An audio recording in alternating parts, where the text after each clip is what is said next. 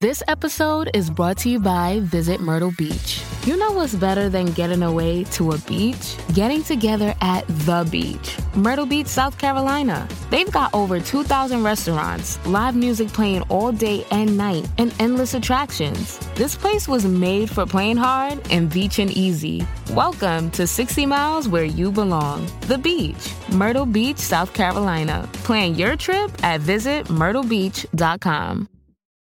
Filmmakers, it's time to use Soldo. Soldo is a payment solution that replaces petty cash given to employees and production assistants when in prep, on set, or in post-production.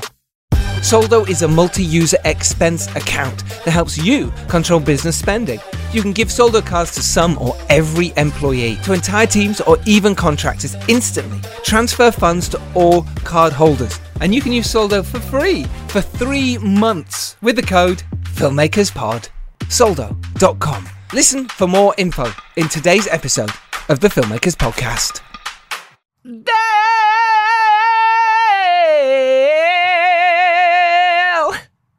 PodFix Network.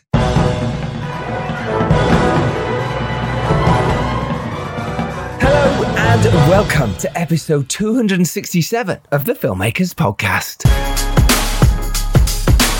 This is a podcast where we talk filmmaking, from indie film to studio films and everything in between. How to get them made, how to make them, and how to try not to F it up, in our very, very humble opinion. I am Giles Alderson, and today on the show, I am being interviewed. Myself and Jennifer Sheridan are interviewed by the fantastic Dustin Murphy, who runs Kino, which is a short film festival. It is also a platform where filmmakers can talk, discuss, and there are talks going on, which is where myself and Jennifer Sheridan sat down with Dustin and did a talk. It is live. It wasn't long after we could all start going out again, so it all feels fresh and exciting, and to be in a room talking to people was amazing. For those of you who don't know uh, Jennifer Sheridan, she has been on the Filmmakers Podcast before. She's a brilliant director. She made the movie Rose: A Love Story, and currently her T V series, uh, which she directed, Rules of the Game, is on B B C right now. Dustin uh, does talk about her credits in his intro, so I won't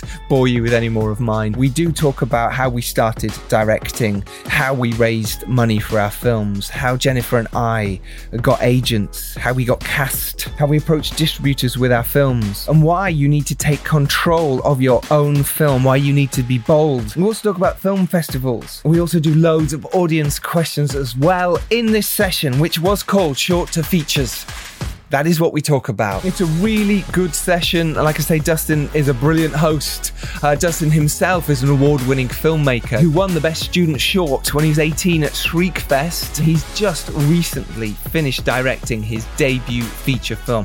As we recorded this, he was about to go do it. He was literally three days away from shooting it. He has now completed it. It's called Coyote. Huge congratulations to you, Dustin. I can't wait to have you on the podcast yourself, and I can ask you questions about how you Who did that. The film stars uh, Therica Wilson-Reed and Borislava Stratieva as well. So huge shout out to Greenlit, who sponsored the event, and to Kino themselves, uh, run by Dustin. They have their film festival coming up in April. It supports all levels of filmmakers, from absolute beginners to career professionals who pride themselves on being approachable in the all too often intimidating industry. Kino are infamous for their short film open mic events, Uh, which is a, a safe space for filmmakers to experiment, test out their work in front of an audience of about fifty to eighty fellow filmmakers. Kino also runs the online Short of the Week series. Uh, they host networking opportunities, short film production support, and they run the People's Film Festival.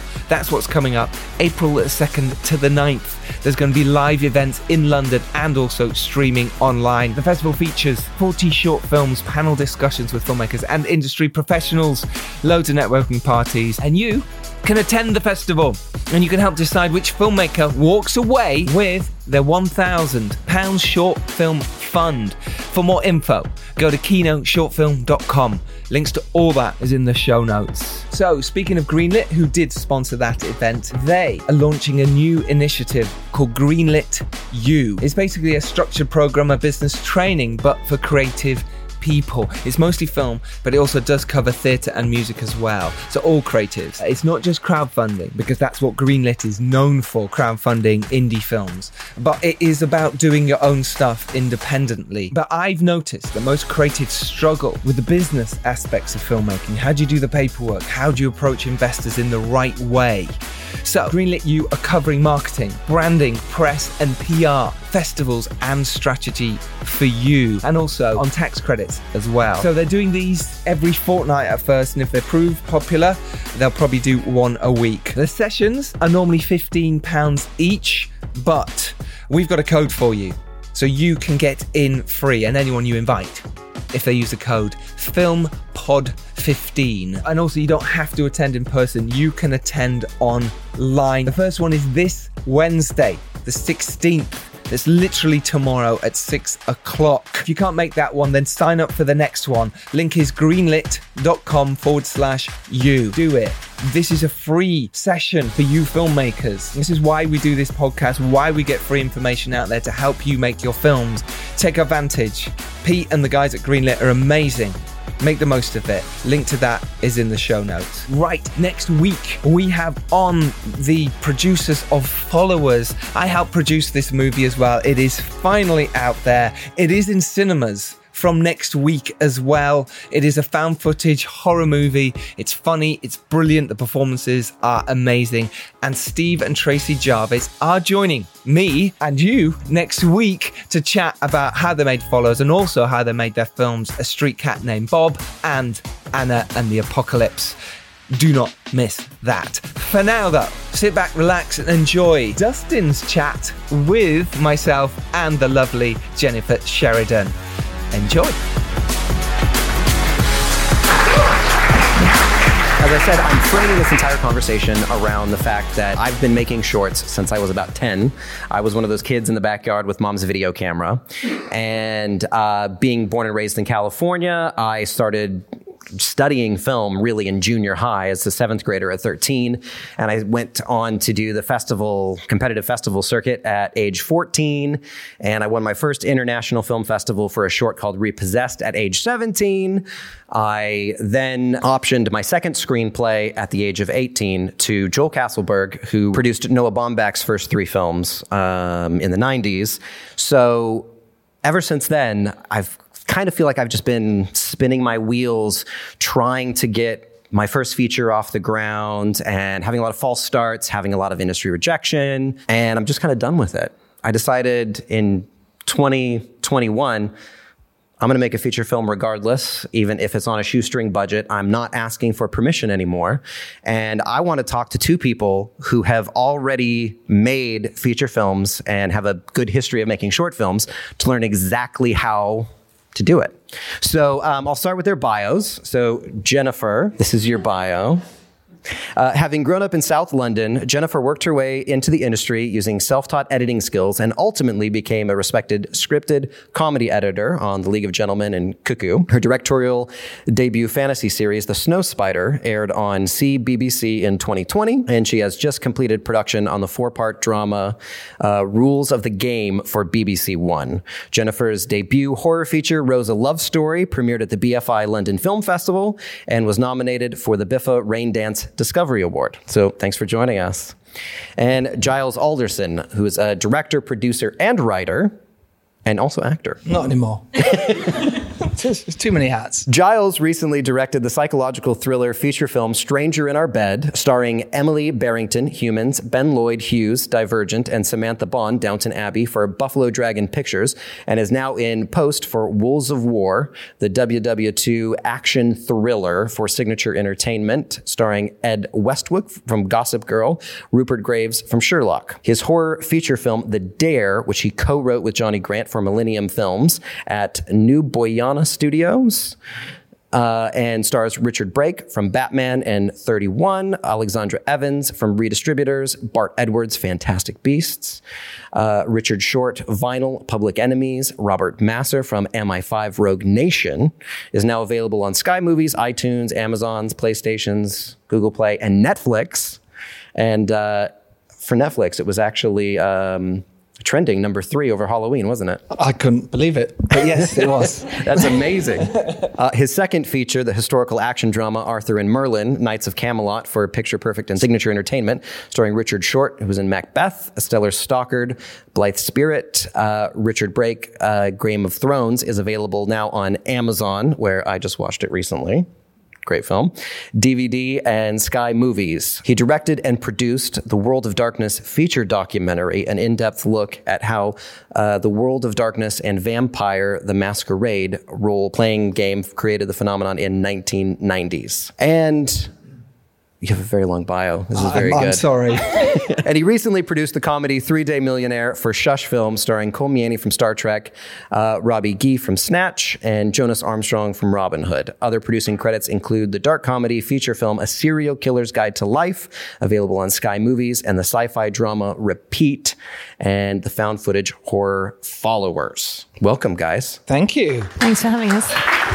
All right, so what I want to do tonight is kind of track your journeys from the beginning, and then also just kind of have a really open and honest discussion about the struggles it is being a filmmaker, both, um, you know, the struggles we face in the industry, our own mental health, and, you know, just dealing with it ourselves. So now I want to start by just like taking me back to the beginning, right? So I did some stalking, some IMDb stalking. So Giles, from what I can tell is that you started out as an actor. Is that correct? Yes. Okay, so your first acting credit on IMDb is from two thousand three, six years prior to your first uh, directing credit. So did you start out wanting to be an actor and then said, uh, actually, I'd rather be behind the camera? Or tell me about that journey. Yeah, I only ever wanted to act. Like, it was something, it was either football or acting. And I'd, I'd managed to get quite far with football. And then I'd just get my shoulder and it's like, oh, what else can you do? Okay, uh, reasonably, I was in the school plays and whatever. So I'd, they put me, you know, onto some acting courses and I loved it. And then after sort of university and then drama school, it's like, oh,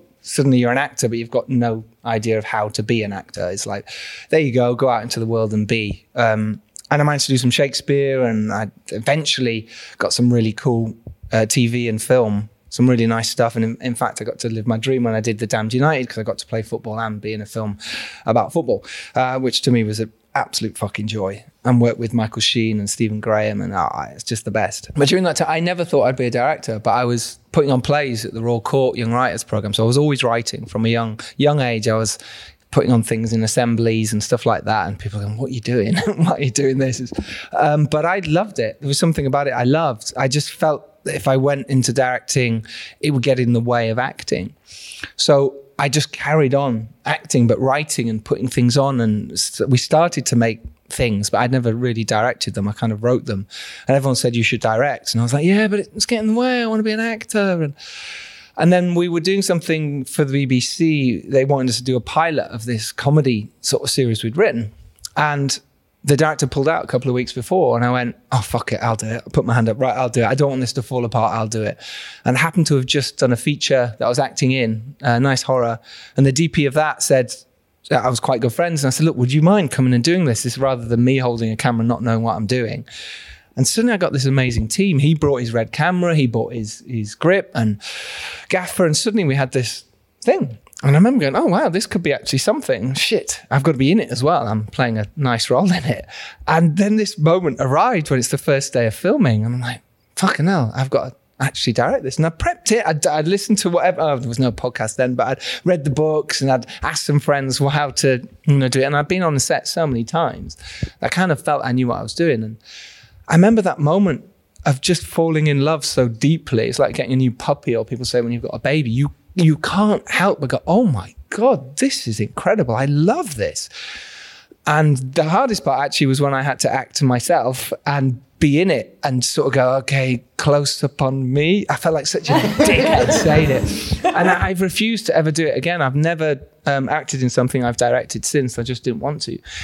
And f- at that moment, I was like, right, I want to direct now. I want to do this as my career. How do I transition from being an actor to a director? And that took ten years of hard graft, till I actually managed to direct a feature film. And what was the name of that project? That was The Dare. That was The Dare. Oh, no. Oh, sorry. No, the, the actual B B C yeah, pilot. The, yeah. Oh, that was called Barry Brown. Um, it sadly didn't get picked up. Uh, it was a really cool little idea about a stripper um, who... Called Barry. Called Barry.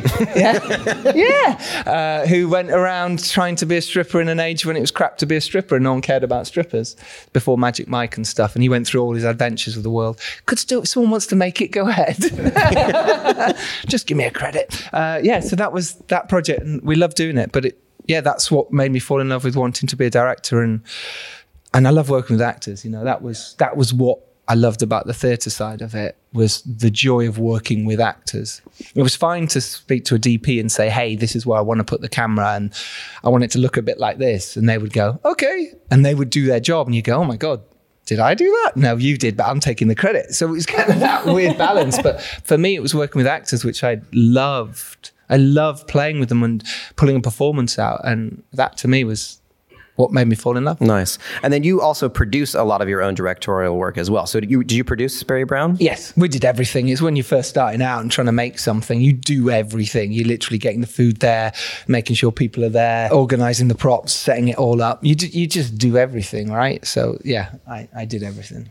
Along with other people, it wasn't just me. There were some other amazing people helping me do that, for sure. And then, uh, so Jen, I know, uh, unlike Giles, you... don't typically like produce your own work, no. But you did produce the first one? Was that Rocket, right? Oh yeah, but that was literally just me at home with a five D and my dog. So didn't really need a producer, to be fair. Genuinely. It's, it's an amazing short. If you've not seen it, really go check it out. Don't it's pick so it up. Good. It's so good. It's not that and good. That, that won the Virgin contest. It did. It did. Yeah. Yeah. And then, but your uh, main entrance point into the industry was actually as an editor. Yes. Right. Yeah. So tell me a little bit about that transition from being an editor, how you found gigs as an editor, to saying, oh no, I'm actually going to direct my own short now. Well, I sort of fell into editing at university and really enjoyed it, and then managed to blag myself a job sort of doing bits of editing and motion graphics for this guy who just hired me as like a ex-student, but he was very bad at paying me, so I ended up having to leave that job in order to get some money. And then I was just kind of kicking about editing anything that I could get my hands on, and eventually I managed to kind of wangle my way into this really weird T V company who did this Iranian version of X Factor. And so I was editing that, and then they also did the comedy awards, and I said, can I edit that as well? And they said, yeah, we'll chuck you some V Ts you can cut. So that was my first proper like British credit as an editor. So I immediately approached an a- agent and said, I'm an editor. And look, I've done all this weird stuff. And they were like, okay, well, we'll take you on. We'll see what you're about. And I said, by the way, I really want to edit comedy. That's my passion. And they said, okay, we'll try and help you out there. And they did. And I got lots of sort of panel shows and like comedy kind of factual entertainment shows, and sort of built a really good C V. But I wanted to edit films. Well, first I wanted to edit scripted comedy, but there was like a list of five names in this country and they were all guys.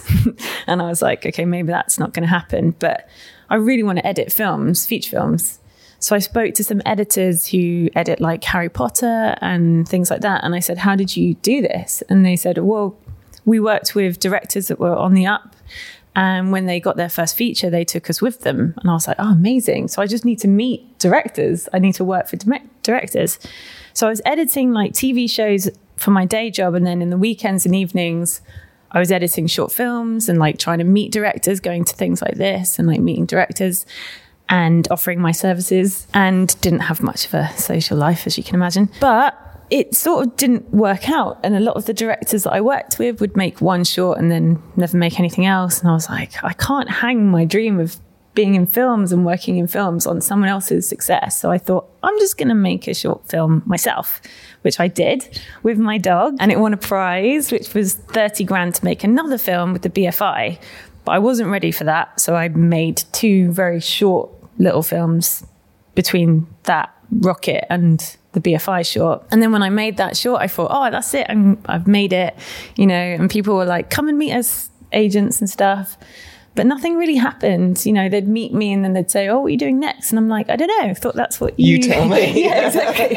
And they were like, no, no, you you do the work and we'll sign you when you're successful. So, yeah, yeah. Um, so I realized, you know, I just had to keep hustling. So I just made more short films, uh, probably made too many short films. I think I made about thirteen in all, uh, which is a lot. But it did pay off and I got an agent off the back of it, and...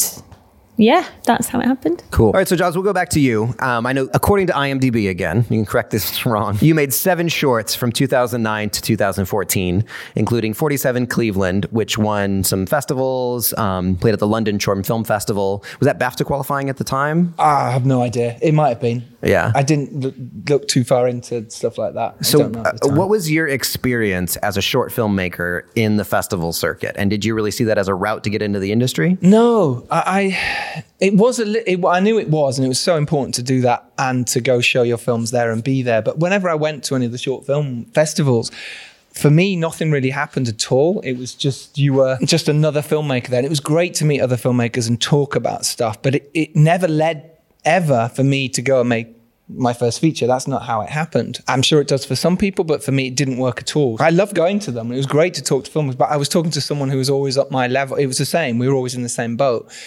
So it wasn't like there was producers there going, oh, cool, hey, tell me about your project. Oh, send it to me and off on the off chance. But I knew that by making shorts, it was a gateway for me to be able to make features. As it turned out, actually, it didn't matter at all. And maybe I'll come to that in a minute. But no, making shorts for me was just about learning and getting better and practicing as a director, because no one would give me a chance to make a feature. So it was like, okay, well, I'll make a short in my back garden. I'll make a short with a mate, with an actor friend. And I was lucky enough that I did know enough actors or did know enough D Ps. Like, I suppose you're also coming from the editing side, me coming from the acting side. I did know people, and therefore you could ask. And that's something I say to anyone now is ask. We've got nothing to lose. If I had asked that D P to come and shoot with me, he's he's like BAFTA winning D P for so much telly now. If I hadn't asked him to come and do the the Barry Brown, I, I don't know if I'd been where I am now. And it was just because I, I said, do you know what, fuck it, I'm just going to ask. And sometimes you need that fuck it button, just press the fuck it button. I'm going to go ask someone, will you help me? And you'll be surprised by the amount of people that will help you, especially if your script's good, if your short's good. And it's only a day for them or whatever, two or three at the most. And do you know what? They don't, they don't mind. So that's a huge, huge lesson that I should have asked more. I might have got further earlier. I don't know. And then, Jen, so, I mean, you did Rocket by yourself with your dog and then was lucky enough to win the uh, that B F I grant. Tell me about your festival journey with your shorts. Were you trying to kind of go around the festival circuit with it? Did the B F I support already come with, like, festivals that automatically accepted your film? Like, what was that journey look like? Well, I guess the thing is, you sort of look at how other people have done it, and quite often they make a short and it gets nominated for a BAFTA, and then suddenly they're a working director. And I was like, that's what I need to do. I need to get nominated for a BAFTA, and then everything's just gonna like fall into place. But every short that I made got was qualified, would get into festivals that would qualify it for the BAFTAs, and I'd enter the BAFTAs, and every year they would say no. And I was like, this is never going to happen for me, because I put so much on the BAFTAs. I was like, that's the only way. Whereas it's not at all really. Um, I know directors who were nominated for BAFTAs who aren't directing now. So that was just my mistake at the time. But the festival circuit was brilliant, because that's how I met my producers who produced my first feature. I've made lots of friends that way that I've stayed in touch with and have like invited me to things. So I think it's festivals are better for networking, but I don't know how you turn them into a career necessarily, unless you maybe get nominated for BAFTA. Every year, more shorts are made than the year before. So, I mean, right now in the festival circuit, there's about ten thousand short films in circulation. And the biggest short film program um, is like three hundred shorts, right? So I was just wondering, in your experience, did you notice every year it became more competitive, more harder to make it? Sometimes I just have the nagging suspicion that starting at short film, making the leaps to features, gets harder every year. Anything to say about that? The thing is, you know, no one tells you that it is really hard. It's obviously incredibly hard. But when you're young, you kind of think, oh, I'll get into a festival and then something will happen. And that doesn't necessarily do that. But actually, even getting into a few festivals is a good thing, because really what you're doing when you make a short is you're building a body of work that when you go to an interview for something, you can present and say, look, I made a drama, or look, I made a sci-fi. And that's, that's how you should see it. Festivals are great and fun, but don't worry if you don't get into the big ones, because you're just building a body of work. And that's, for me, that's the most important thing. Mm. Yeah, I stopped. I didn't get into so many festivals with my shorts. Nothing wrong with the shorts. They're fine. You know what I mean? Whatever. They were fine shorts, but I didn't get into any of the big ones. So I just stopped applying. It costs money. It's expensive. And I was at a point where I was, okay, well, what is this short going to do for me if I try and put it in the bigger festivals that I'm probably not going to get into? So I chose very specifically which festivals I would put it in, just so I could get some laurels. It was a really weird, so I'd go, okay, let's be strategic here. Okay, this is a bit more horror, a bit more thriller. I'm going to specifically go to these festivals rather than blanket the best ones, just because it's true. If we got a BAFTA, you know, or BIFA, you're going, yay, cool, this should open doors. And again, it doesn't necessarily mean it will. But I just saved money. It was about money, you know. It's about, I'm trying to be a, a working director. And at that time, I was making whatever corporates and promos and bar mitzvah videos, whatever the fuck I could get my hands on. I was. I was doing anything to learn how I could be better as a filmmaker, because then I learned to edit. I'm so glad I learned to edit. It's one of the best things I did as a filmmaker, without a shadow of a doubt. And that was because I had to earn some money and force myself to do bar mitzvah videos or corporates I didn't want to do. And I had to teach myself on YouTube how to edit movies or videos at the time. And that was the difference. But festivals never, I, I never thought of festivals really were the route for me to make a feature. I wanted to prove that I could make a short that was good enough to show someone who might be able to give me some money. So I wasn't thinking of the money from the festivals or or uh, B F I, just because I just didn't feel like I fit in. It was one of those things, and I still do. It's a very strange thing I for me. I still feel that way as well, yeah. Isn't it weird? Certain people fit into those boxes, and, and I still apply now. You know, we just shot Three Day Millionaire in Yorkshire. I was just saying a minute ago, and that's I'm from Yorkshire. Screen Yorkshire didn't give us a penny. And, you know, we'd shot that in or raised all the money ourselves. So we just wanted some money, some help, some support. It still didn't happen. You're kind of like, okay, hang on, I've made a load of features. Okay, and I'm making this one. We're in Yorkshire. Hey, come and play. No, no sandbox for us. All right. I, I'm, I'm not I'm not against them. You know what I mean? It's like, good for you doing what you do, but it, don't necessarily think you're going to fit into the boxes people want you to fit into. Find your own route to making your feature, because no one's going to plow that path for you. No one's going to open the door and go, hey, come and join us over here. There's no such thing. It doesn't exist. No. It's, it's not, right? No, you're so you're so right. I remember being in Soho once and being outside Delane Lee, where they kind of do the sound design for like Toy Story and stuff.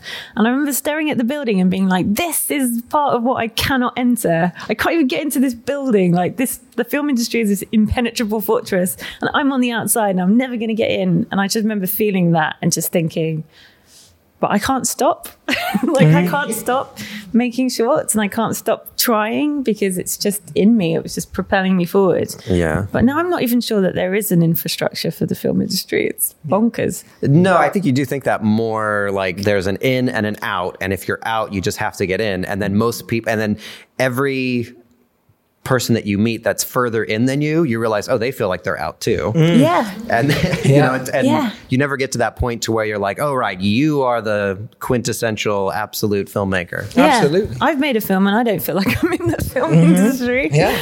Yeah, I totally agree. And I'm, I'm doing the, the Filmmakers Podcast. I met so many amazing filmmakers, and they've literally told me the same thing. They're like, I still don't feel like I fit in. I still don't feel that I am at that level. And you're like, hang on, you've won an Oscar. And they're like, yeah. And it does, they they generally mean it. I don't fit in. And that's okay, right? We're, we're all outcasts, or we're all our own individual weirdos. That's why we want to do this in the first place.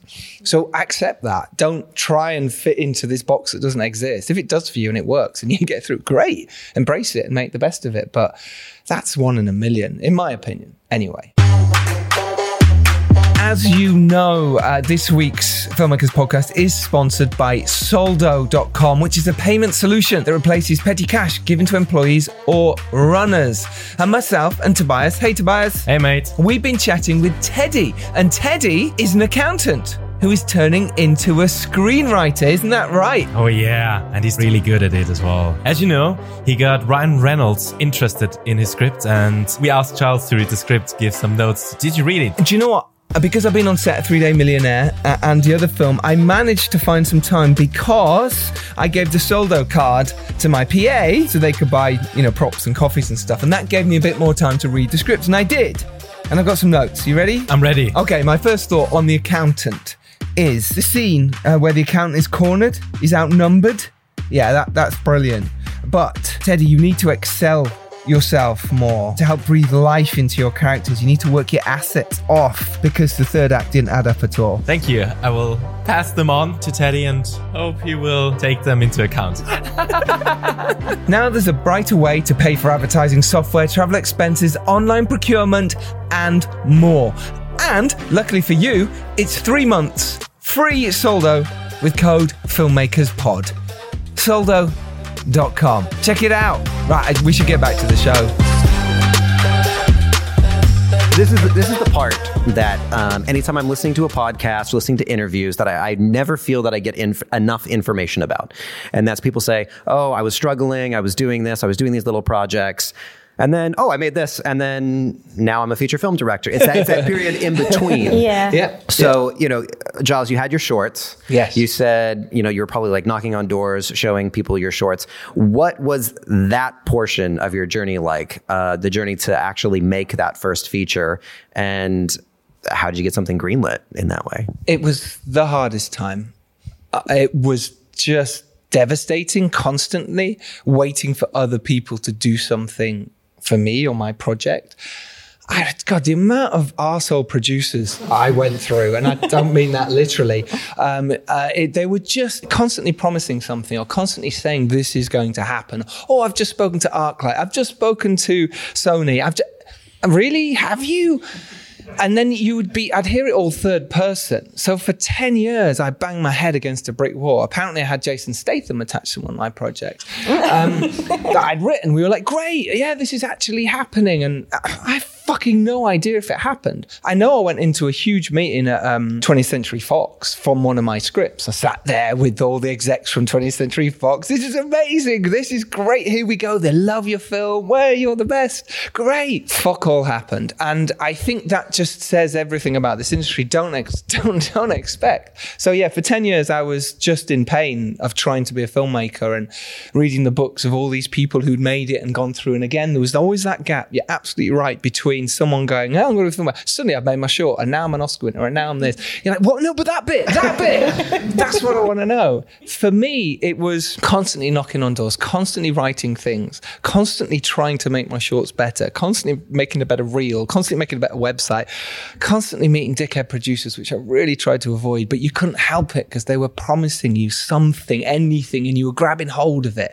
And again, another huge tip is if someone you think you should let go of, let go of them, because you can spend far too long hanging on someone's coattails who's promising you something. The sooner you can let them go, either they'll come running back and actually go, no, no, I've actually got something, or you'll move on with your career so much faster. I spent far too long hanging on the coattails of arseholes.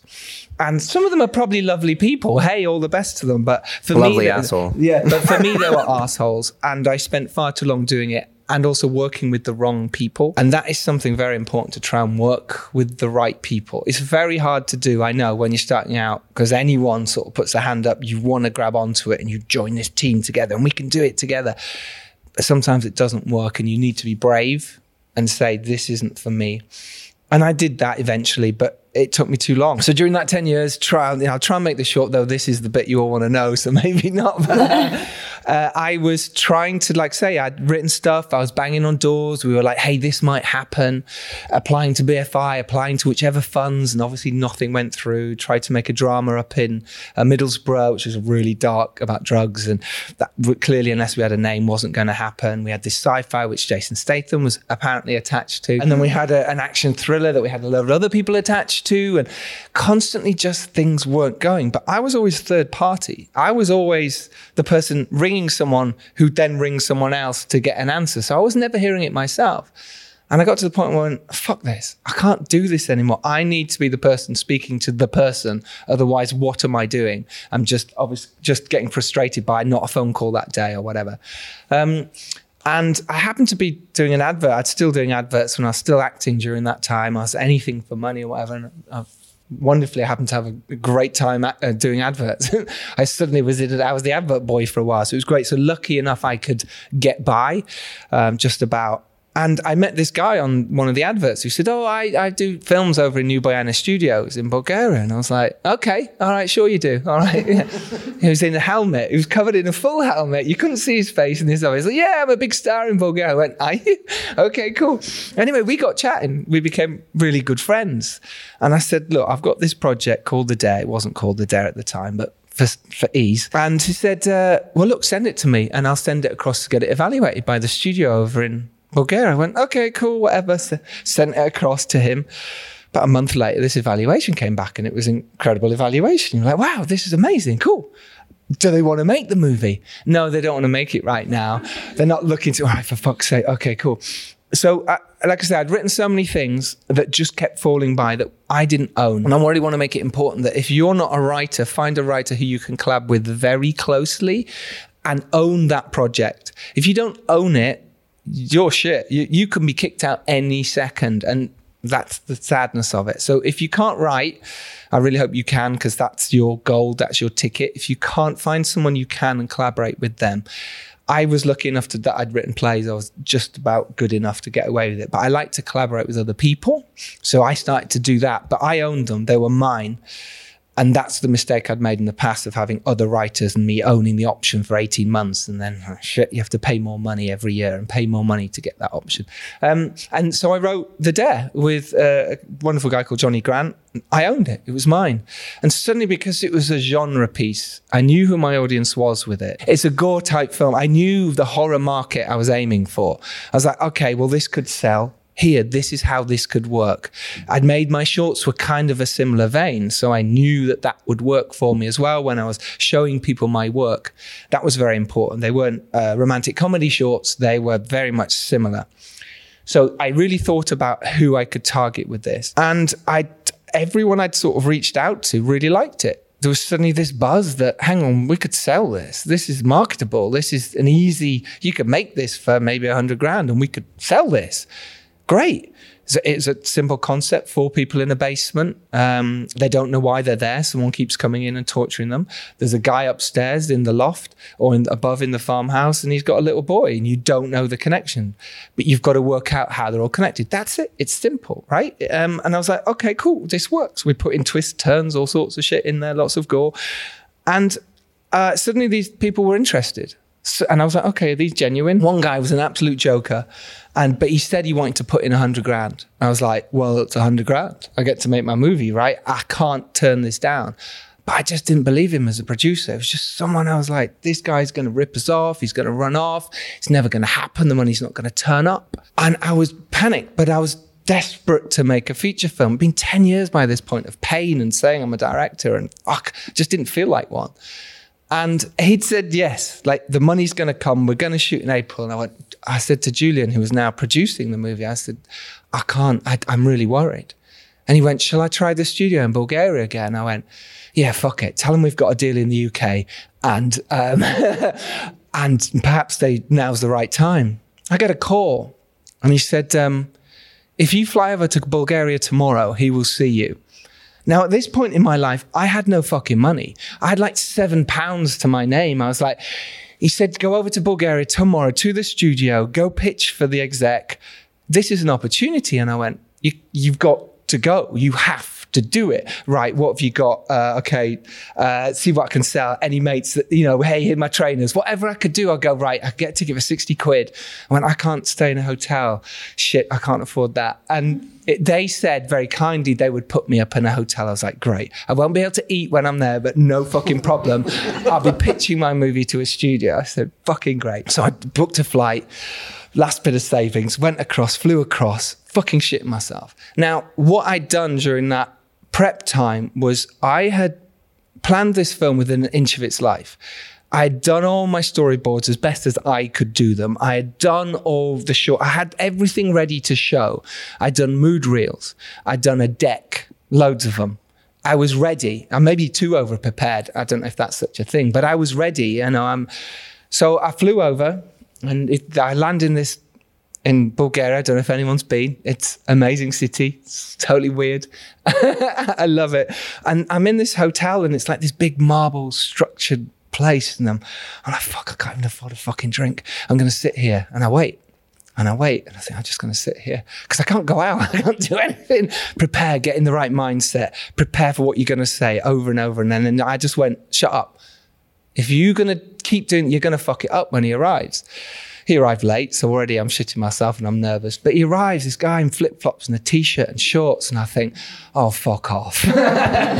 You're the head of the studio? Are you serious? Shit. And he comes, sits down, big American bear-like bloke. And he goes, hey, Giles. I went, no, it's Giles. I'll stop you there. I have to be clear. Shit, was that too rude? Um, and now my brain's ticking over, and he's going, hey, let's just... And he just chatted to me like a normal person. And eventually... because we were chatting away about anything, football, anything I could get out. Let's just talk, talk. I hope he likes me. And eventually he said, right, tell me about the film.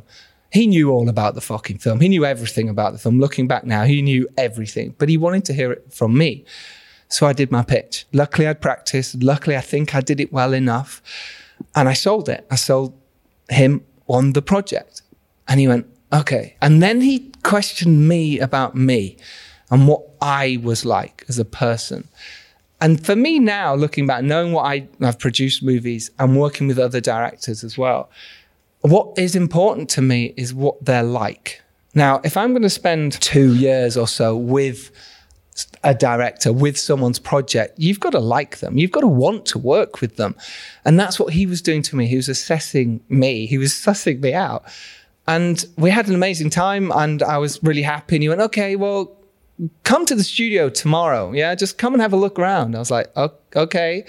And see if you can shoot the film there. I'm thinking, of course I can fucking shoot the film there. Shoot the film wherever the fuck you like. I'll shoot it here. And he said, um, cool, come come have a look. I was like, fucking, all right, that means I've got to stay another night. I've got no fucking money.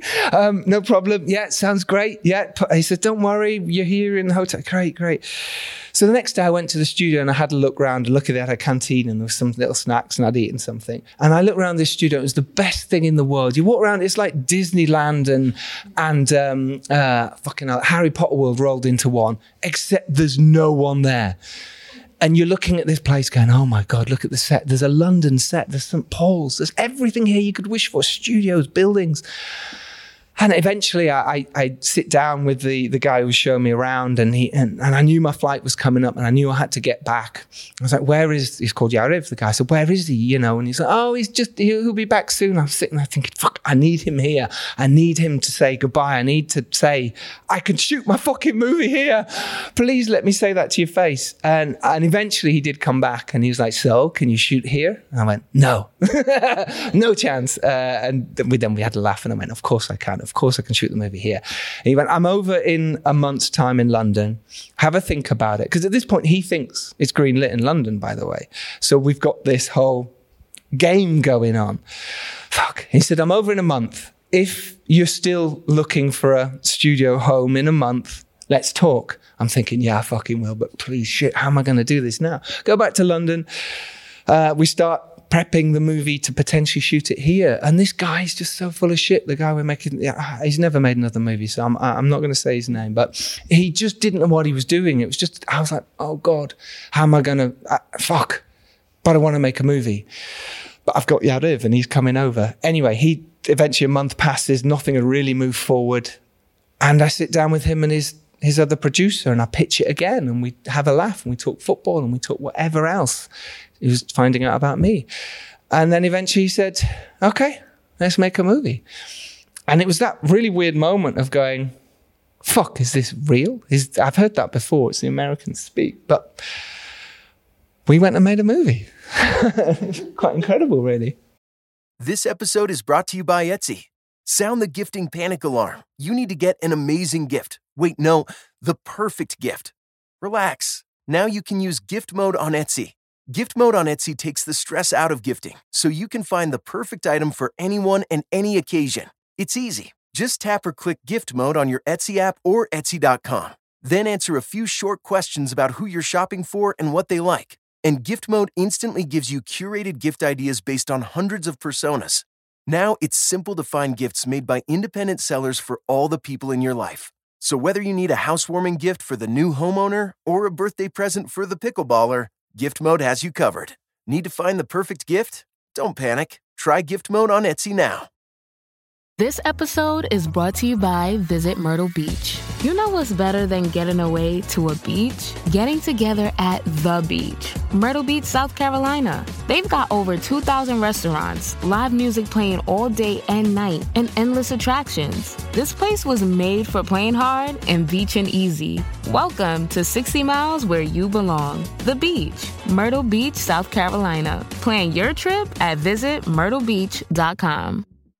Yeah. That's amazing. Oh, so. No, don't make me follow that. Well, I mean, oh, that my. same period of time for you, um, you know, going from all these shorts and then making, you know, Rose: A Love Story. What did, how how did that come about? Oh, it's going to sound ridiculous now because you were like hustling and going to Bulgaria with no food. I, okay. I got... You got millions of pounds thrown at you. Yeah, and I was like, no, thank you. Yeah, no, I don't want it. No, what happened was... Oh, pathetic. Basically, I was at Denmark Hill train station. My agent sent me a script called Rose.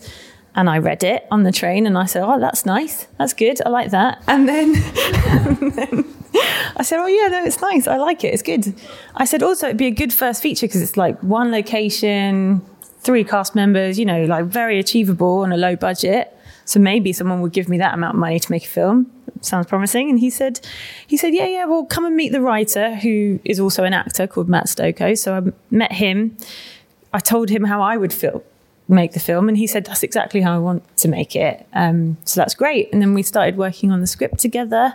Then Sophie Rundle from Peaky Blinders got involved because she was working with Matt on a show called Jamestown, which is the Sky show, and she saw him writing the script on the plane back from Bulgaria actually, and um she was like, oh, what are you writing? She read it, she had some thoughts, they were great.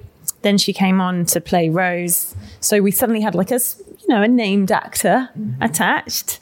Then Matt said, you know, I don't want to play Sam, but we were like, play Sam, come on mate, like you're great, like let's do it. And he said, okay, fine, I'll play Sam. So then we only had to cast one other like main role. Um, so that was the one that we put out and got auditions for. And then we sort of had a cast and stuff, and we hired this line producer for a day to do a very basic budget for it. And he said, you need four hundred thousand pounds to do this film well. I said, okay, good. uh, and then my agent, it's all down to him really, because he also repped Idris Elba as, an, as a director. I know he does many things, but he's also a director. And he just finished making Yardi. So he went to the same funding body and said, I've got this little film, it's cast, I've got a director attached, we only need four hundred grand. Do you want to help us? And they said, yeah, but we're not going to give you four hundred grand, we'll give you two hundred grand roughly. And I found some producers that I'd met at a film festival in York back in twenty fourteen, and I said, look, they're saying we got two hundred grand, I think we can do it for two hundred grand. I don't believe this line producer. yeah, yeah, yeah. Fuck it.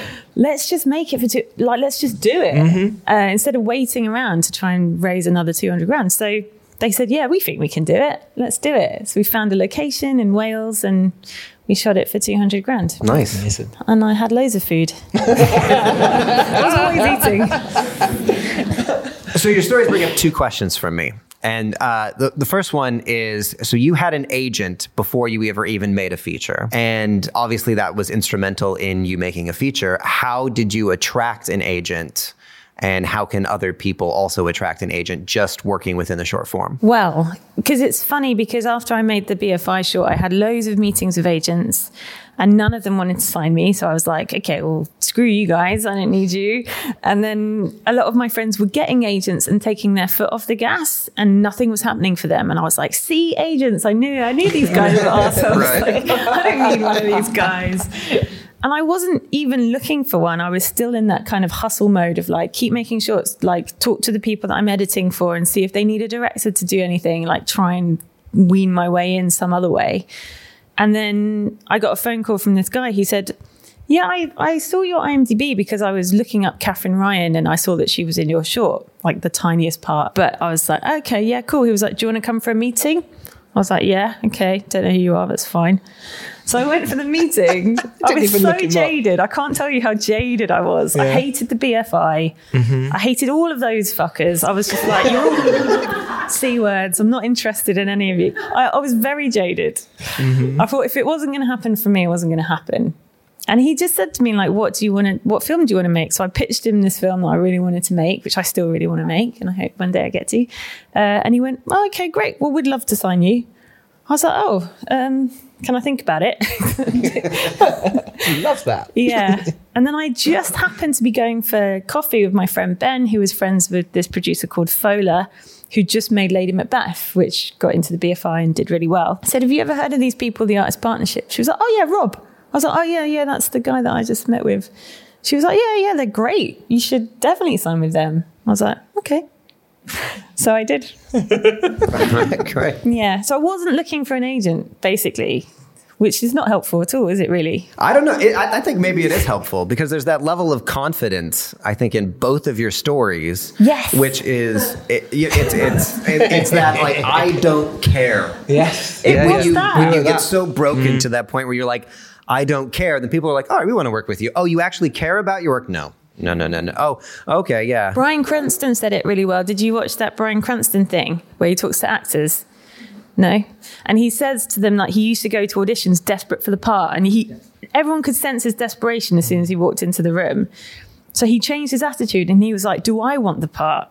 And he went into every audition from that point thinking, do I want the part? And quizzing them on, like, whether the part's good enough for him. Mm-hmm. And now he's like Breaking Bad. Yeah. Mm-hmm. So quickly on agents, you have an agent as well. At what point did the, your agent come on board in your career? And last year, how did they? Ha- oh, last year. So after they made the features. Yes. After you made the after features. After I made features. Yeah. yeah. No, it was all done without agents. Agents were knocking, but again, I was in that sort of, well, look, I'm doing this on my own type thing, and you're kind of courted. C A A do this a lot, U T A, they court you.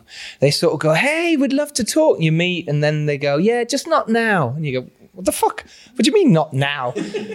Oh, we just want to wait till you've won a BAFTA. Or, well, fuck, I don't need you then. You know what I mean? So you, you do this thing, and again, it's about being the outcast and about fighting for your own shit.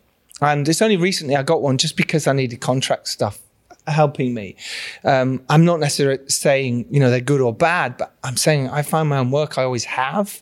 And that is the best way to think about it. If you rely on anyone, like you were saying, to find you work, you're already done for. It's already over. You, it's just not going to happen. They've got too many people on their books to really think, oh, I know, I'll really think about Giles today. No, no, they're, they're doing other stuff with their cat in the house now. So it's it's a very different world, very different. So, because uh, the, the other thing that really, really bothers me is when you're you're out there, you're doing your research, you're like, I'd really like to send my person, my, my script to this person. And you go on their website. I'd like to send my person. I'm going to send my person to right. you. um, and it says, we do not accept unsolicited material. Mm-hmm. Fuck right? them. Fuck them. Send it anyway. No, I'm not saying that. no. I, so basically, you don't have an agent. You are trying to, like, you know, sling your script anywhere that you can. I've always seen that as this massive barrier that says, you know, unless you get an introduction with us, we don't want to hear from you. How did you get through that barrier? It's really difficult. I, I'm finding that even now, aiming to make Hamlet next year, a feature film, and without an agent, it was really tough to get through the doors of the other agents, of the stars. Luckily, we've already got a, a really big name attached, so it really helps to go through that way. But still, the amount of people that just still went, nah, not interested. Oh, didn't even respond to your mail. And you're like, hey, I've got an official offer here coming. So unless it comes through the right doors at the bigger level, yeah, it's almost impossible, or it's definitely harder. But I think At, at indie film level, when you're making stuff for two hundred grand, ten grand, whatever you can make it for, it's all about relationships and who you know. And again, that, how we reached out on repeat for Charlotte Ritchie was, you know, the director, really, Richard, really liked her. He was like, I think she's brilliant. I think she'd be amazing in the role. I said, we're making this for like twelve grand, mate. She's not going to come and do this. It's very unlikely. He went, well, I'd really like her. So can you approach the agent? We went, all right, we'll approach the agent. The agent was very happy to pass it to her, and she loved it. And suddenly it was a go. And you were like, what? So and again, she's not the massive name. She's not a Jude Law type or Meryl Streep, but she's Charlotte Ritchie. And that, that makes a difference when you're suddenly then approaching distributors, which is another thing which is very important to think about when you're making a film, is how are you going to sell the movie? But I think what was important for me, and as much as I said, oh, and then we went and made the movie in terms of what happened next, was then I still had to pitch. So I flew over to Bulgaria and I was kind of there for about three months, not knowing if my film was actually greenlit. It was a very strange time. I'd cast it, I'd done everything in London, and then I flew over and they kept pushing me back and pushing me back and saying, oh, that studio's not available now, or that D P's not available, or that person's not available. So yeah, so I'm in Bulgaria for three months. I'm eating by now, which is fine. But um, I'm literally on my own going, is this film actually ever going to happen? And I remember thinking, if I don't do something, it's, I feel like I'm going to be stuck in this loop of thinking it's greenlit when there's no actual official greenlit happened. So I, I was trying to find some way of trying to make it happen. And um, sadly, my missus's dad had died. So I was like, I need to go back to the funeral. But I knew if I flew back, this could end. This could all be over. I'm now not in their faces. I'm now not doing story, but I'm not not there going, hey guys, hello, I'm still here. I'm now not, I'm out of sight, out of mind. Because it was an in-house movie and they don't often do that over there in Bulgaria. So I flew home going, oh fuck, oh fuck, I might have thrown away my best chance. And again, don't forget, I've wanted this for ten years, as probably most of you in the room have. I thought, am I throwing this away? Is this my one chance? And I called him up after about a week, two weeks, Yarev, and I said, I don't know where this came from. I went, here's the date we're making the film. I'll be flying over on this date, and this is when uh, we'll be wrapped, and I'll make sure it's delivered by this date. And he went, okay. It was, it was as if he needed me to push it through. And I think it was a huge lesson at the time that I was again waiting on other people to make decisions for me and for my film. I didn't know. I didn't know. But as soon as I said, this is what's happening, I don't care if I don't get the best crew, I don't care if I don't get the best studio, I am filming it this date and this is what's happening. And I think he just needed me to step up. He also wanted me to be the person who was the director. You're the director, fucking direct. What are you doing? Don't be all pussyfoot. Oh, well, let me know when it's happening. And I think that was a huge lesson for me moving forward, is like, take control of your project, take control of shit that's maybe happening. And if you are working with producers or screenwriters or whoever it is who maybe isn't doing what you need, then fucking put a deadline on it. Fucking make shit happen. Because if you don't do it, who's going to do it for you? So by, you know, a stroke of coincidence, luck for me, then I was able to push the button and go, fuck it, this is what's happening. And and that was really what tipped it over the edge. So when I flew back, it was dates were in, casts were flying over. Suddenly it happened as a proper greenlit production. So again, be brave, be bold. Don't let anyone tell you no. And if they do, fuck off and find someone else. Do you know what I mean? So next I want to talk about that you, you you had permission now to make your film, or you made the permission yourself. So you've made the film, and then comes the monumental challenge of distribution. Yeah. You had studio support at that time. Did they have distribution support for you? And same question to you, Jen. I mean, you had, you know, half the money that you said that, that the line producer said that you needed. You're like, all right, we're going to go make the film on this amount. Once the film is made, where do you go from there? Well, we did have a sales agent that was owned by Great Point Media who gave us that money. But when the pandemic happened, or just before the pandemic happened, uh, the person who ran that department got really sick, unfortunately. And they closed down the department when she, I, I don't think she's alive anymore. That's quite sad. Um, but anyway, yeah, they closed down the department. So suddenly we didn't have a sales agent. So, but we had a film that we'd made. So my producers took it to various sales agents and we got, we got a couple. And then you went to B F I. And then we got into the B F I. Did you do B F I?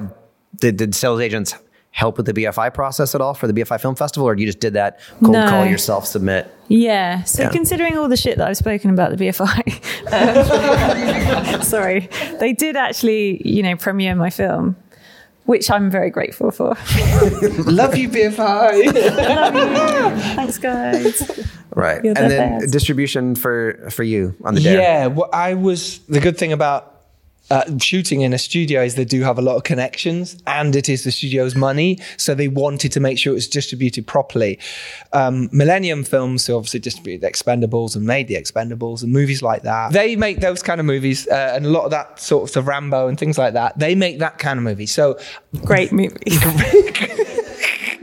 So there was an option for this, The Dare, to be distributed through Millennium, but they wanted to see it first. So luckily they saw it and liked it and said, we'll distribute it. For me, that was huge because, you know, being an indie filmmaker, and again, it was an indie film, wasn't that much budget at all, really. Suddenly it was like you're being distributed by a big distributor is amazing. But what was interesting was it took four years before it came out. So I shot this in twenty sixteen and it came out in twenty twenty, in the pandemic. Literally, the day the pandemic happened was my premiere. Brilliant, thanks. I've still not had a premiere. I've had so many films out and I've still not had one, which is amazing. I can't Me wait neither. for my first... So you not had one either? I didn't even get to go to the Biffers or anything. It was all remote. Oh. Feel sorry for me, guys. Yeah, feel sorry for us. Oh, poor you. They're all like, fuck off. uh, yeah, Millennium were, were distributing it, but because it took so long to come out, and I can maybe go into that a tiny bit in terms of we had to do pickups. The studio wanted a different ending. I had a proper British ending. If you've ever seen The Descent, there's two endings. Yes. There's the British ending and there's the American ending. I had the British ending, which was our baddie winning and walking up over the hill with heads on sticks and shit. It was fucking going to attack the wife of our hero. That was my film. That was what I wanted. And the Americans went, no, no, we need, we need more of a happy ending. I was like... a happy ending, fucking hell. So we did, we changed it so he stayed alive, and that actually weirdly worked out for maybe a sequel because there wouldn't have been one another way. But anyway, um, that's maybe another story for another time. But it took so long to come up because we had to do pickups of the movie and no one was available. And again, a studio wasn't available. So it took so long for the movie to come out. So actually, Arthur and Merlin came out before The Dare, which was really weird because I shot it three years after I'd shot my debut movie. But during that time killed me. I was like, you, you're a director. You've made a movie, but it hasn't come out. No one's seen it. You felt like a failure. You felt like you hadn't made a movie yet. So it was kind of a weird time. But I knew both those movies had distribution. So when the time came that it would actually be released, and, and Arthur and Merlin was such a quick turnaround, I think it was six months from shooting to actually coming out. And I'm still going, yeah, The Dare, The Dare, one day The Dare will come out. And yeah, eventually it did. And that was, that was quite nice. But yeah, it did have distribution. So that really, really helped. Nice. I do want to open up um, just any questions to the room at this point. Is there anybody who would like to ask a question? As far as being innovative fil- filmmakers and coming from editing as well as acting backgrounds, are you looking at projects set in like the virtual world, like virtual sets as well? Mm, great question. Yes, I've actually been looking into that a little bit recently. And I went to the ARRI test day where they had the big... everything, the screen all around. It was incredible to watch um, and see, but it costs so much money. So it's like two hundred fifty grand a week for your for your basic package. And in Bulgaria, it'd be cheaper to one hundred percent, but they haven't built but they haven't built that there yet. I think it's an amazing platform, and they're doing it a lot in T V at the moment for car stuff and driving, where you can control the background one hundred percent. I think it's great. If you've got lots of money, one hundred percent. But there's no way indie filmmakers can, can afford to do it, in my opinion. Hey, I'm sure there's people out there who are doing it themselves, but not in the big virtual world at the moment. It, for me, it's too big a leap. Yeah. And not for a debut movie either. Good luck. Good luck. Anything to say? Um, are you talking about V R? Yeah. Oh, okay, well, good. Well, I mean, it's an aspect of it. Like, it's incorporated, like The Mandalorian. How that was shot. Uh, right. So you use a virtual set that takes place in the like Unreal Engine or other like engine like video game world, yeah. Where you're shooting it and you can uh, move the, the angles. So you're just constantly shooting. You don't have to like redress the set and everything. Oh, it's incredible. Yeah, to- I really want to be at that budget level someday. That'd be cool. Yeah. But I don't think I am yet. I don't know actually. I think you are, but I think it's hard for. For us, if we if we telly side, yes, I know it's moving more in that direction because it's more expensive to lock down a road, especially if you've got, you, you know, what's the Tom Hardy movie, Lock, when he's on that road. If you shot then a virtual step, well, yeah, it makes total sense. You can shoot that in a week for two hundred fifty grand, brilliant. You've got Tom Hardy, fantastic, controlled, easy to shoot than on a, a low loader, which are a fucking nightmare to shoot on, by the way. Um, It just takes so long. They're great. They're beautiful, but they take so long. So always schedule that. It takes so long. Uh, more questions? Peter? Jim, where can we see Rose these days? Um, it's available on Sky Movies and iTunes and Amazon. And I think it's free on Sky. You have to pay for it on Amazon, which is a bit annoying. But um, if you watch it, I hope you like it. It's brilliant. Really good. Thanks. Thanks. So I've got a question for both of you guys. Um, Giles, as a producer, director, and someone who does both, how do you feel producing and raising your own money and having that sort of initiative in your own projects affected you as a director? Do you see doing both as having an influence on both practices? Question? Yes. I think it's hugely valuable that any filmmaker learns as much about other aspects of filmmaking as possible, especially when you're making shorts. You'd like to say you pretty much do everything. Editing is vital for a director. I just think it's one of the most important things. Working with actors and editing, you, you just become a better director on set. Do you find that you're quicker yeah. as well? Because I mean, I, I edit all my own films as well, and I will, you know, shoot saying I only need this part of that scene from that shot, and I'm not going to go for coverage. Yeah, well, you, you know what you what editing, so it's vital to know, don't fuck around with the wides. Do you know what I mean? You spend far too long doing a wide shot, and then you get to the edit, and you're like, oh, fuck. I get yeah. the beginning and the end you of be, my scene in wides, and that's and it. End, just, just let's move on, get the close-ups. That's where the money is, and we do forget sometimes. We do it all the time. Even I do it still now, and like, stop doing the wides. Stop, do, do it, but just, So do a moving master, you know, do a Spielberg thing, you know, where you're moving master, think about your shots, not just there's a wide and spend fucking seven, eight takes doing it. It's a waste of time. Um, but your question was about uh, the producing side. Yes.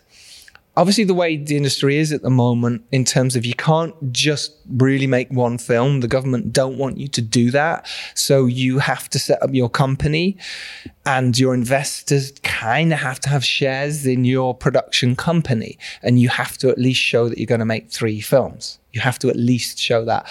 Uh, it's dickhead producers that I talked about before, or arsehole producers I talked about before, who ruined the system for us by making one film in their said named production company, closing it down before they'd finished the film, not paying people, and then starting up another one and another, and doing that on a regular basis, taking the tax credit, fucking people up, and fucking indie filmmakers up big time.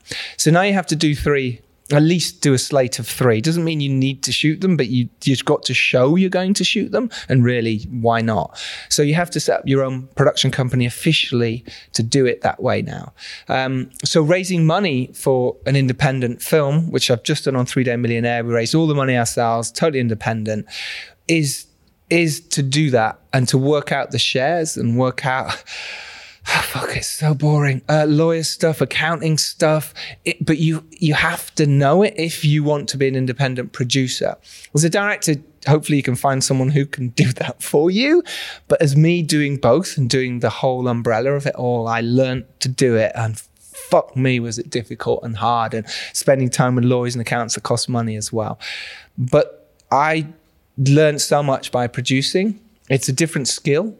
Um, I prefer directing because I like my circle of D P, actors, crew. I like that. I love playing in that sandbox. As a producer, you're overseeing everyone and everything. You're kind of a therapist and a teacher all rolled into one. And it's really, you have to be, have the right mindset for it, and you have to be prepared to get shit. And then get shit done on top of that and put out fires constantly. It's really difficult. I t- take my hat off to any producer who does it in the indie film world when you're not getting paid much money. It is really fucking hard. Um, so yes, you've got to put everything into that side of things. Um, I think that answers your question a little bit, right? And your question for Jen? It's really, uh, what's the thing about? It's a really insightful answer. Um, Jen, the question I had for you is, you know, you mentioned when you made short and you had success with the F I grant, you felt, despite all of that recognition of the institutions, you know, it still didn't feel like you were closer to making a feature. It's frustrating now. Now having made a feature, having made a T V show, having a drama in development, do you feel like the feature number two, as we've given the reception to having made a feature, do you think that it's going to be easier to make a second feature? Or do you think it's another moonshot kind of energy? Well, no, I... definitely think having a first feature is kind of like a tick next to your name. It's like, which is why I didn't do my passion project as my first feature, because I was so worried I was going to fuck it up. I was like, I don't want to fuck up the thing that I'm really, really passionate about. Not that I'm not passionate about Rose. I really love Rose, and I give it two years of my life and I love it. But it was like, I knew that I was, you know, it was my first feature and I was going to be learning so much doing it that I, it was almost like a badge of honor to, to that I needed to get, to get to where I really want to go. So, um, which is why it's really wise when you're thinking about your first feature to think about small locations, not too many locations. If, like, for example, in my film, we bought out all these cabins in the wood and we lived in the cabins and we shot in the cabins, and, you know, f- ways that you can save money and be like super clever about it and not too many cast members and all that kind of stuff. So now I'm looking at my next feature and I've been sent a bunch of scripts, and there's one that I'm really excited about that we'll shoot next year. And it's still not my passion, passion project, but it's more commercial. And I think it's like the second tick is like, oh, I can make a film that is commercially successful, I hope, unless I really mess it up. Um, so yeah, so that's my plan. So I'm doing a sort of comedy zombie film, hopefully next year. Nice. Uh, let's do one more question. Um, yeah, I was...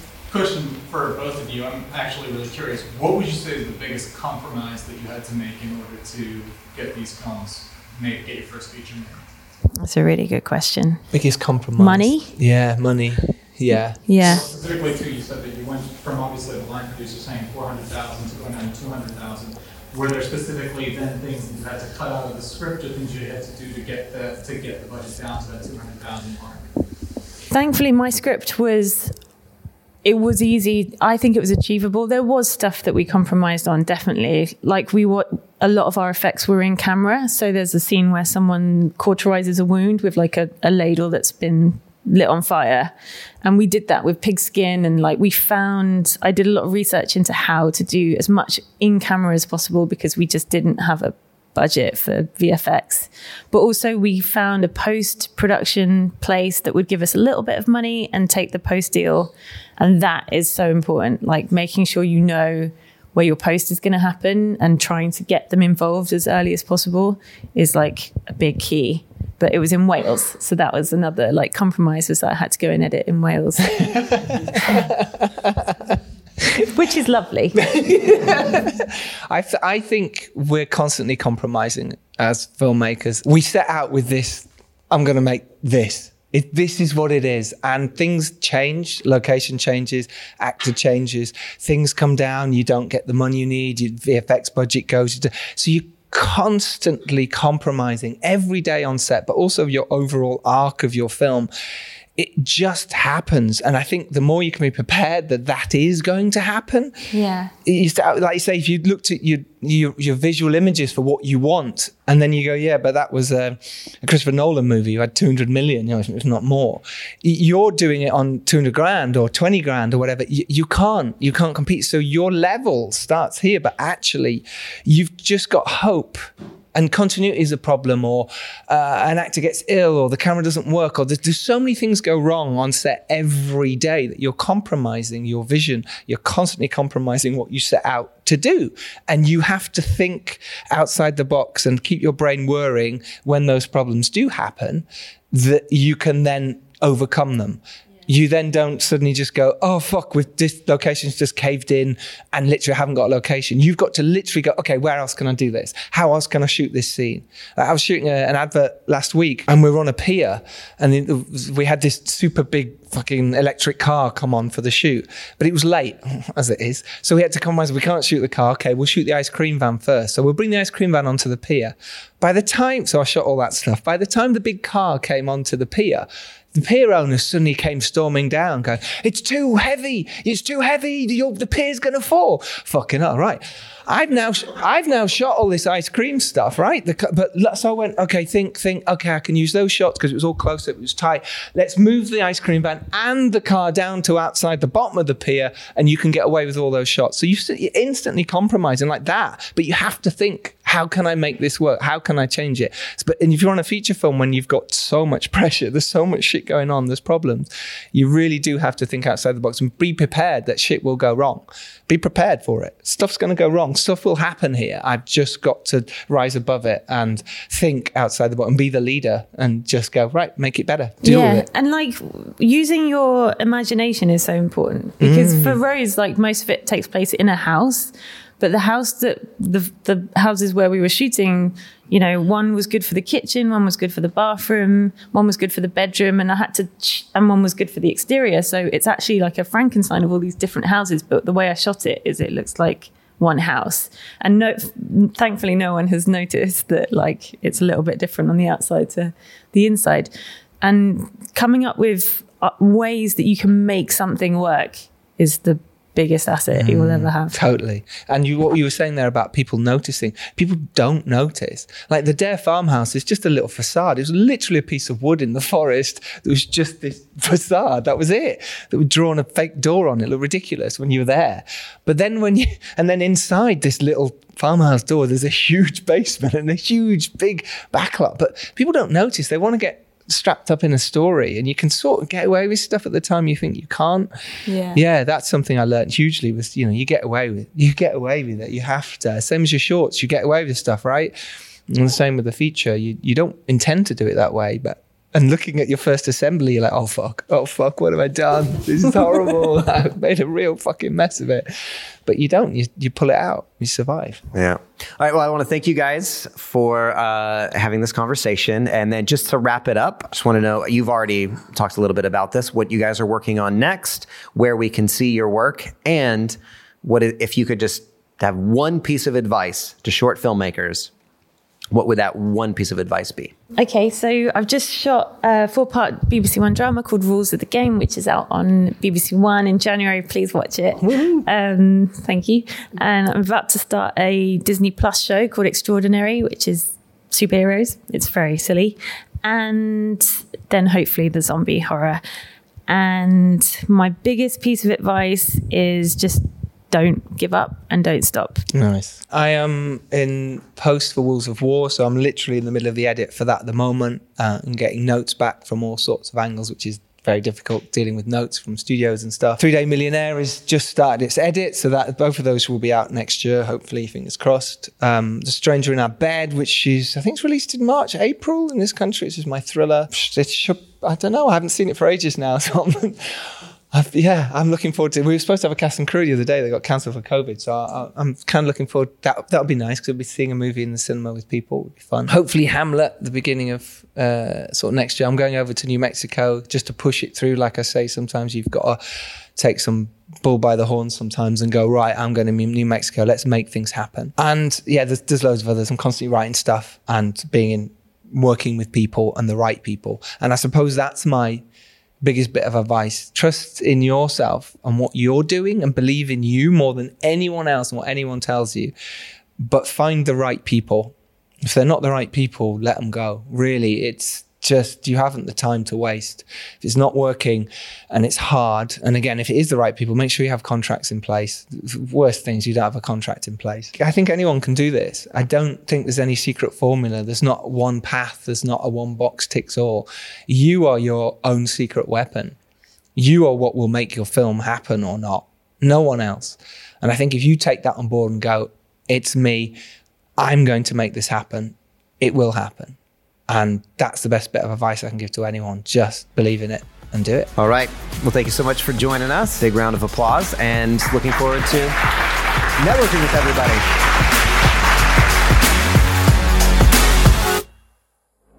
Thank you for tuning in to the Filmmakers Podcast today.